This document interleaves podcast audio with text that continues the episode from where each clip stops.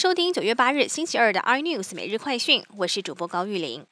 口罩厂嘉利科技进口仿冒口罩引来外界关切。关务署表示，近一个月共查获了八十四万片的伪 MIT 口罩。经过比对收件人名称、统一编号及地址等资料，查获的口罩全是透过快递货物与邮包方式进口，多属个人名义，并没有口罩国家队成员涉案。文化部加码新台币三点六亿，推出第二波共六十万份纸本易放券，抽签结果今天出炉，生日日期为四号、六号、九号、十一号、十六号、十八号、二十号与三十号的朋友们非常幸运，总计有超过六十五万人获奖，超出原定六十万份，而超出人数文化部全数买单，求助民众明天上午九点钟之后就可以使用，使用日期到明年的二月二十八号。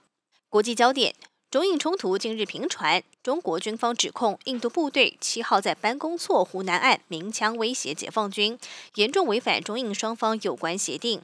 印度政府消息人士在今天否认，表示没有印度部队开枪。但如果中国指控属实，代表这是中印双方四十五年来第一次开火事件。疫情焦点：英国足球巨星贝克汉跟太太维多利亚被英国媒体爆料，两个人曾经感染武汉肺炎，而且还在英国、美国之间频繁往返，造成保镖、助理纷纷病倒。不过，贝克汉跟维多利亚的发言人是拒绝回应。食安规范方面，对于食药署公告散装食品标示规定，明定原料含猪脂的散装食品可以免标产地。卫福部长陈时中在今天表示，这架构还是要朝向标示的方向进行，会跟相关团体做沟通，希望能够标示清楚，让消费者能够看清楚之后再做选择。